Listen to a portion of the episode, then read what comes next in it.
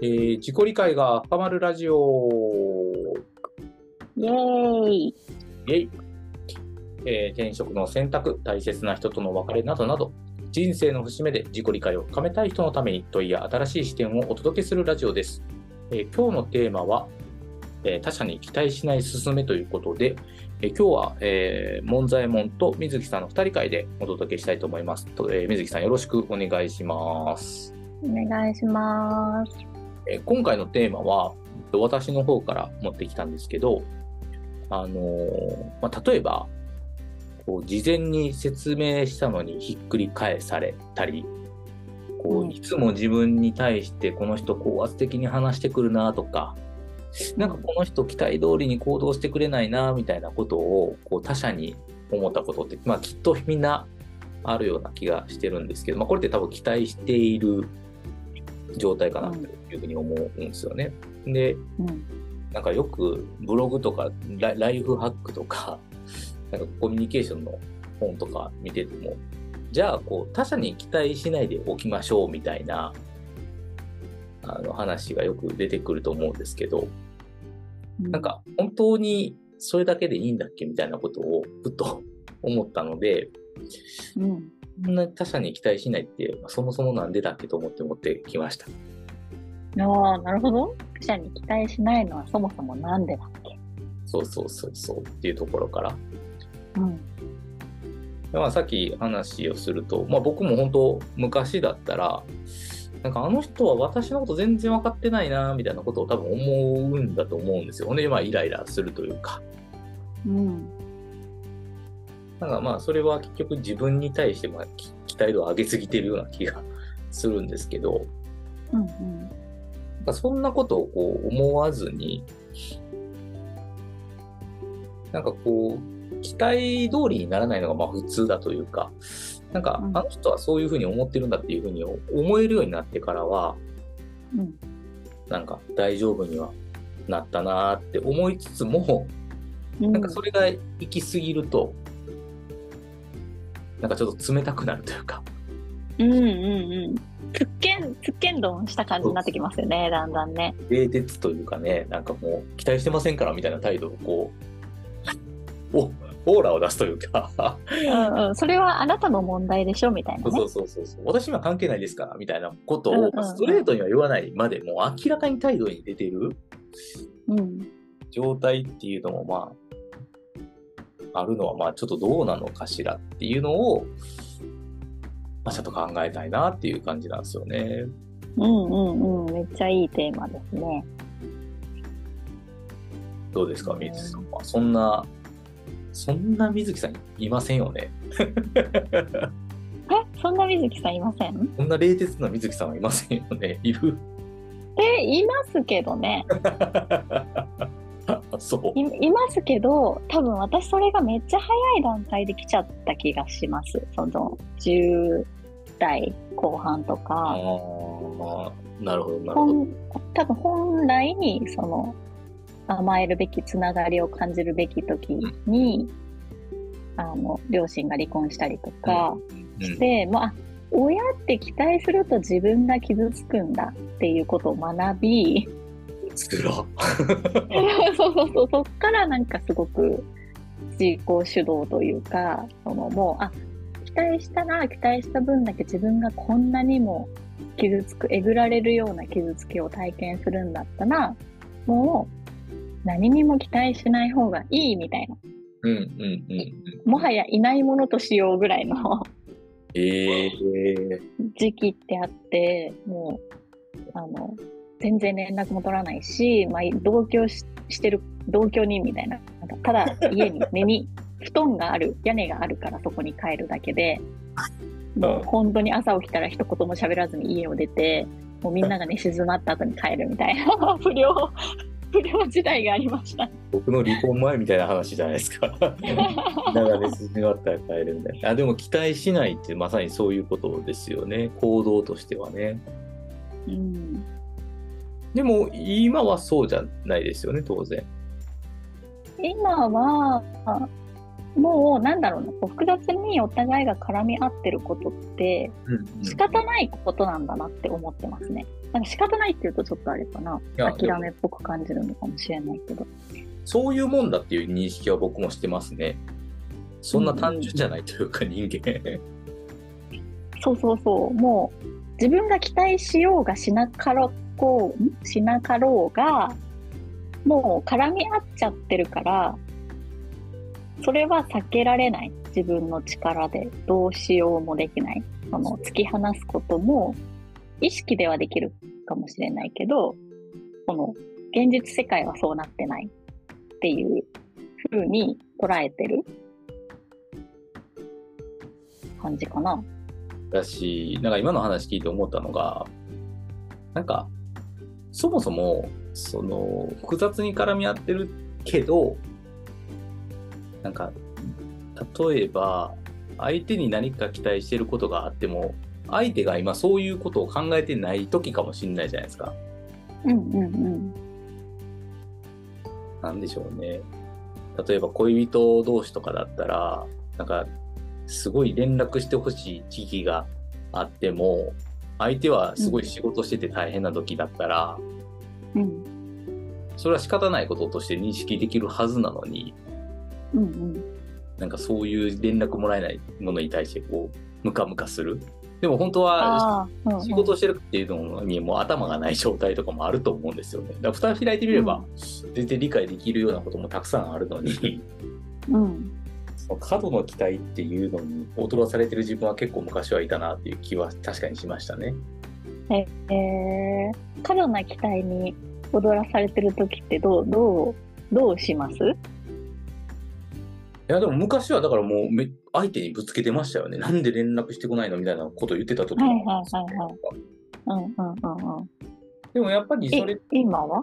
今はあのーそういうこともまあ理解できるように、まあ、当然なってますしいややばいなそれななってない40歳ちょっと怖いなって今思いましたけど 今は全然そんなことよりもあのお互い時間が重なってる時があればいいよねたまたまっていうぐらいのスタンスではいますよね。うんうんうん。あのそれは、さ、寂しくはないんですか？あだから寂しい時はどうするかって言えば置き手紙というかあのかわいい。なんでそうかわいいかわいいうん、めっちゃかわいい。めっちゃいいですね。うんなんでしょうね、その伝え方の問題だと思うんですよ、こういう期待しないとか期待するって話って。なんかやっぱり押し付けるっていうのは連絡よこせじゃないですか。なんかちょっと最近思ったことがあって、ある若い子から今相談を受けてることをちょっと一個思い出したんですけど、うん。その毎日好きって言い合わないとダメみたいなカップルららしいんですよ。で、なんかもう好きって5回って言ってみたいな感じらしいんですね。ああ、ほそれって、もうもはや、週、なんていうの？仕事じゃないですか。好きっていう仕事になってるから、う。うん。なんかもうき期待というか命令みたいな感じ。義務、義務みたい義務じゃなね。ないですか。愛の義務化みたいな。でも本来、なんかコミュニケーションで考えたときに、言いたいときに言えばいいし、伝えてほしいって相手が思ってるかなと思ったら言えばいいだけの話うん。が自然なはずなのに、なんかやっぱそこってもう期待とかが過度に行き過ぎとるとそういうことになんねやろなみたいなことはちょっと思いますけどね。うんうんうん。モンさん的に期待って何だと思います？まあ、やっぱり自分の想定通りというか、あの、うん自分のり、なんていうの？あの、自分のお思い通りにすることかなってちょっと思っちゃいますけどね。期待っていう言葉そのものが。うんうん。こういう風にコントロールしたいみたいな？そうそうそう、願望みたいなうんうんうんうん。にかなりい依存されてるような印象はありますけどね。うんうんうん。水木さんは？なんか、うん。私もそういうニュアンス、そのん。自分がコントロールしたいとかこうしてほしいっていう、なんか結局はけ自分の求めてるもの、ニーズの表れだと、が期待となって相手に鏡のように映し出されると思うんで、なんか自分がその自分自身のニーズに気づいたり、つながったりできてるかがすごい大事だなって、私は思ってるんですけど、うんうんうんうん。共感。それとつながってどうコミュニケートしてます？他者と、もう今のモンさんは。そうっすね。なんかさっきの冷徹な話ともちょっとつながるんですけど、うんなんか最近ちょっと自分の中でちょっと矛盾するようなこと言っちゃうんですけど、期待しないって言いながらも、うん。うん。なんかちょっと期待するみたいな、その気持ちを大切にするというか、うん。なんかそのちょっとっていうニュアンスがすごく難しいんですけど、なんかイメージで言うと、その家族とかでどうしてもこう、なんて言ったらいいんでしょう、こう、ああうんの呼吸というか、うんうん。今までなんかすごい培ってきた信頼関係みたいなのがあると思うんですよね。うん。この人だったら、まあ今までこういうことしてきたよなとか、うん。きっとあの人はこういうものが好きだろうみたいなって、なんかこう、歴史とか、歴史は言い過ぎか、長年ちょっと培ってきたものというか、うん。なんかそういうものを持ちながら、ちょっとだけ期待するっていうことを、なんか結構大事にしていると、まあちょっと裏切られてもあんまりそこは、なんでしょう、そこまで裏切られた気分にもならへんし、うん。なんかそこの一歩だけはなんか大切にして今生きてるような気がしますかね。え、じゃあなんか、今2種類期待にある感じがしたんですけど、モンさん話聞いてて。なんか相手に押し付ける意味合いの期待と、なんだろうな、もう一個なんていう表現したらいいんだろうな。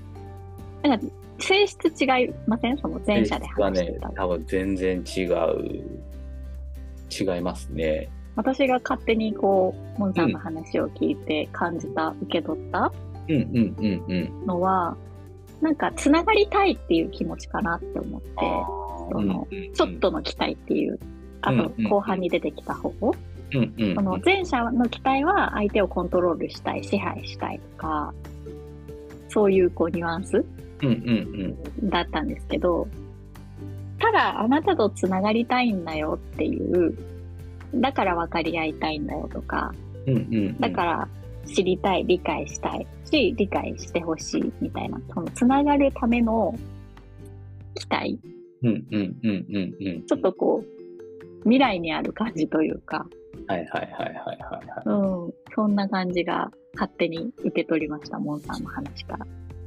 なんか今設定を翻訳というか代弁してくれたからこそもう一個あると思っちゃったんですけどうんうん。なんかそのそれは間違いなくありますその淡い期待というかちょっとつながりたい気持ちみたいなのはあってでもなんかそれをわざわざなんか言葉に出さないか関係性ってうん。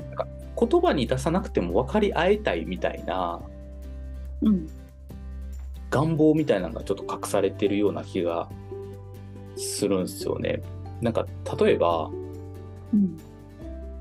ちょちょっと変変な言い方になるんですけどうんうん。夫婦とかでその同じ財布になっている夫婦がいるとするじゃないですか。はい。でまあ奥さんの財布で出てこお金が出てこようが旦那さんのお金で出てこようが、まあ、それは共同なお金なわけですよ。うん。でそういう夫婦って別に旦那さんに対してあ払ってもらった相手に対してありがとうとか言わないと思うんですよね。そういう夫婦もいますね。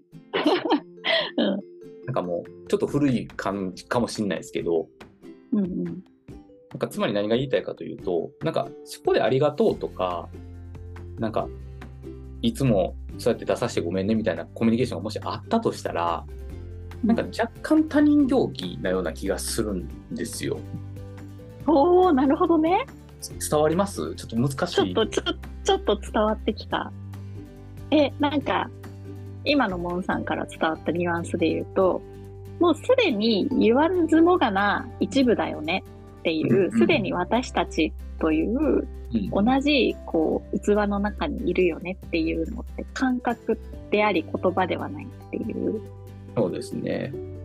なんか、そういう友達が欲しくなってきたなっていう年齢でもあるから、そういう関係性を求めてきてるような年齢にもなってきてるような気がしていてて、うん大事なんですよ。あの人間関係としてのそういうコミュニケーションありがとうとか、その言葉を重んじてちゃんと伝えるということを期待することっていうのはもちろんなんですけど、伝えないくして、えーちょっとつながっていたりとか、最大限の礼儀を持っている行動の中にはそういうものもあるような気がしていてて、なんかそれがちょっとした期待だなっていうのを今なんとなく思いましたね。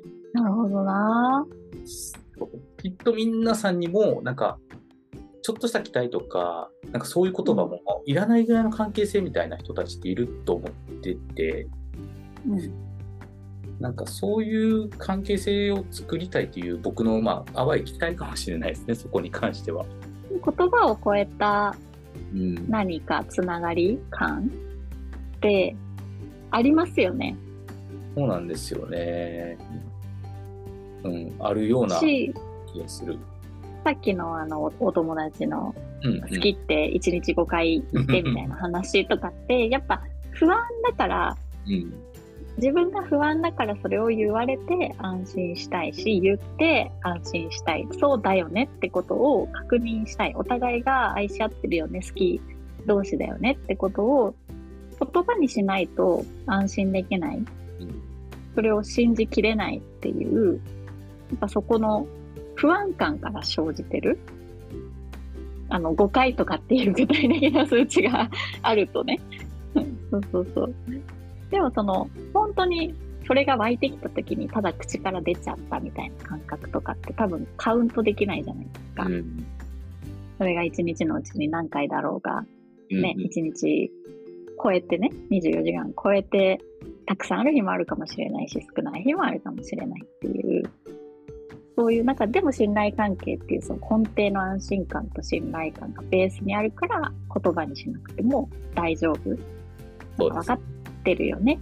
みたいなのが言わずもがなあるみたいな、そういう関係性を広げていきたい感じなんですね。そうですね。大事にしたいというか、なんかその、今ってやっぱスマホがやっぱりある、ネット社会があるから、コミュニケーションが本当容易じゃないですか。簡単にできるじゃないですか。うん。電話も海外にいたら全然喋れるっていうような、もう LINE とか使えばできるなんですけど、なんかよくよく考えたら昔なんか全然それができない関係性というか、その連絡手段が本当にない時代もああるわけですよね。うん。でも別にカップルとかそういう信頼関係自体が少なかったかったらそうそうではないはずなので、うんうんなんかそんなことも最近ちょっと思うんですよね。別に連絡ができないことがうん。うん。信頼関係が別にマイナスになるわけじゃないみたいな。ああ、もう今それを聞いて、ちょっと湧いてきちゃったので、話それるかな？大丈夫かな？ちょっと言ってみるんですけど、うん。その、信頼するとか、その期待、うんうんちょちょっとの期待と、えーまあ、期待を手放すという両方バランスよくこう取っていく関係性、まあ、それがわかんない、ニアリーイコール信頼関係だとするならば、その信頼関係って、相手にないと思うっていうのを最近感じるんですよ。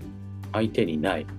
自分が感じるもの、うんうんうんうんうん。その人とのつながりを自分が感じられているかどうか。な、その自分の状態がたまたま相手に映し出されるだけっていう感じがしてて、はいはいはいはいはい。相手がどうだから、相手が返事をくれなかったから、自分が、えー信頼を感じられないとか、相手が好きって言ってくれなかったから自分が信頼を感じられないって あるんですよ。まあ日常ね、生きてたらあるんですけど。でも、なんか最終自分が信じるか信じないかだなって、相手のことを、世界のことを、それを相手が何々してくれなかったから信じられないっていうのは、すごくやっぱ最初の前者の期うんうんはいうんうんうん。コントロールしたいという欲求の表れだなって感じます。確かに自分のやっぱりそのしじ自分自身が信じられるかみたいなことにまでちょっと及ぶとちょちょっとい依存自分に依存しすぎてるところもあるんですけどやっぱりなんかそのちょっとの期待信頼じなんか信用するというか信頼するというかなんかそこだけでなんか成り立つような関係性ってあるような気がするんですけどね。何が言いたかったかというとなんかその自らの話を受けて自分が相手に思う気持ちももちろんあるし言葉にしなくてもというか矢印はちゃんと出て、で相手からもちゃんと本当にそのちょっとしただけ期待をなんか持った瞬間のそのシンクロしている時うん。なんかやっぱり最高にやっぱ安心する日常だなっていうのをなんか求めてるような気がします。うんうんうんうん。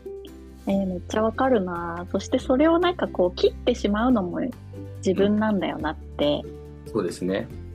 そう思う。なんか時折不安になって、あ、あの人はあれをしてくれないから、あ、わもうた私のことあんまり興味ないんだとか、結局あの人はこういう人が好きじゃないんだみたいな解釈を勝手にこっちのフィルターでしてしまった時に、そうでないかもしれないものを自分から切ってしまうみたいなうんのって、やっぱり自分を守りたいからだなって、そういう反応が起きるたびに自分に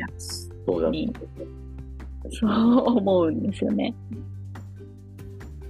いやー、そうなんですよね。いいとか悪いとかではないんですけど、でもなんか人間最後そこしかないというか、なんかそういうことを信じてるような気がします、僕は。特に日本のね、ハイコンテキストなココミュニケーション。そう。もう、今回、それこそそのイギリス行ってめちゃ感じましたけど、やっぱ、言いますもんね、ちゃんと。あ英語のまあ、文法が誰が言ってるのかとか、うんどう感じてるのか、結論は何なのかみたいな文法構造になってるんで、まあそれはもちろんみんな、I think とかね、なんかこう、自分がどう思うかみたいなのを言うし、そうよね。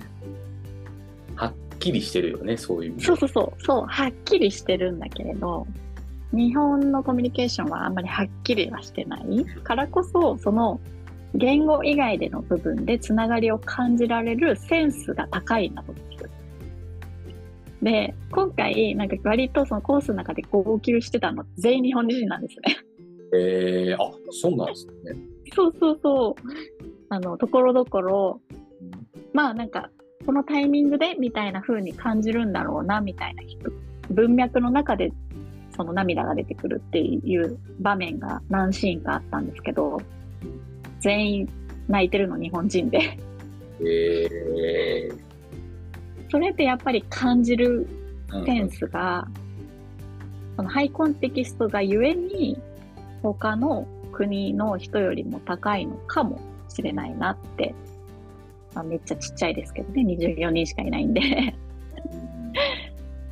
面白いちっちゃいけど。傾向ですね。その日本人だけがかなり泣いてるっていうのはね。うん。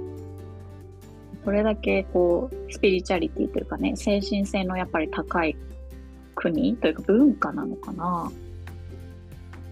間を読むとか、うん。その空気を読むとか、余白を感じるとかって日本の文化と切っても切れないじゃないですか。なんかすごいその感じる言葉以外の何かを感じる。うんうんうん。物理以外の何かを感じるっていうのは、自然に対しても何か物とか製品とかに対しても、人と人とのコミュニケーションに対しても、うんやっぱりセンサーがうん、確かにね。高い、繊細。うん、うん。そうですね。なんか、だから、だからこそっていうとね、なんか語弊があるんですけど、言葉ももちろん大事にするし、その、し信頼しきる、ちょっと期待するが、なんか信頼と言葉が変わっちゃってるところもあるんですけど、ちょっと期待するっていうのは僕の中でそうやって、本当に、なんか、ななんていう表現上間違ってるかもしれないんですけど、結構強い自分の中で言葉で、うん。なんかそんなことはやっぱり、よ徐々にそういうことを感じ出してきている年代に入ってきてるなってのはなんとなく思うんですけどね。うんうん。ちょっと期待するって結局自分を開くことじゃないですか。ある意味オープン、そうです。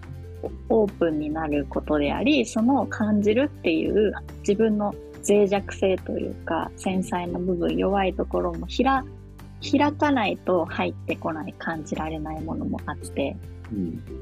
でもつながりを感じるためにはそのセンサー開かないと感じられないっていう、また、そうなんか、うん、摂理みたいなね、ものもあるので、と思いますね。なんかそれの繰り返しというかね。うんうん、だだからこそ、なんかその、本当に自分を大事にするというか、うん、という意味でなんか、他者に期待しないということを、まあ、軸に持ちつつというか、なんかそんなことを考えたテーマではありましたね。はい。ねえ、面白い。傷つくことを恐れないこととつながりは切り離せないんですね。うん、そうだと思い。だからもう必然ですよね、傷つくということ自体はね。うんうんうん。つながりを感じるために傷つく。そうですね。だけど、その先のつながりを感じられるのは傷ついた分だけ感じるみたいな。うん、結局それの、まあ、繰り返しというか、もう傷を傷と思わないくなるのが大人になっていくっていうことかもしれないなとはちょっと思いますけどね。うんうんうん。はい。長いこと喋ってきましたね。面白かった。はい。ちなみに、あの、水木さんがさっきイギリスに行った話は、えー後日の回でゆっくりまた、トットネスの方にね、ちょっと勉強にされていかれてた話があるんですけど、これもすごい面白いと思うので、ぜひ期待していてください。ぜひ。じゃあ、最後に問いなんですけど、あのーやっぱり、自分がやっぱりこういう時に気づく時って、なんか期待しすぎてることがあると思うんですよ、きっと。僕もありましたし。うん。なので、あなたがなんか他者に対して期待しすぎていることは何ですかっていう問いをちょっと投げかけたいなと思いました。おー。水木さんもあるじゃないですか。ありますよ。期待だらけですよ。認めました。いい心がけです。はい。えーというわけで、えーこのラジオを聞いてみて、皆さんどういうお気持ちでしょうか、えー良い景色を。また来週。ありがとうございました。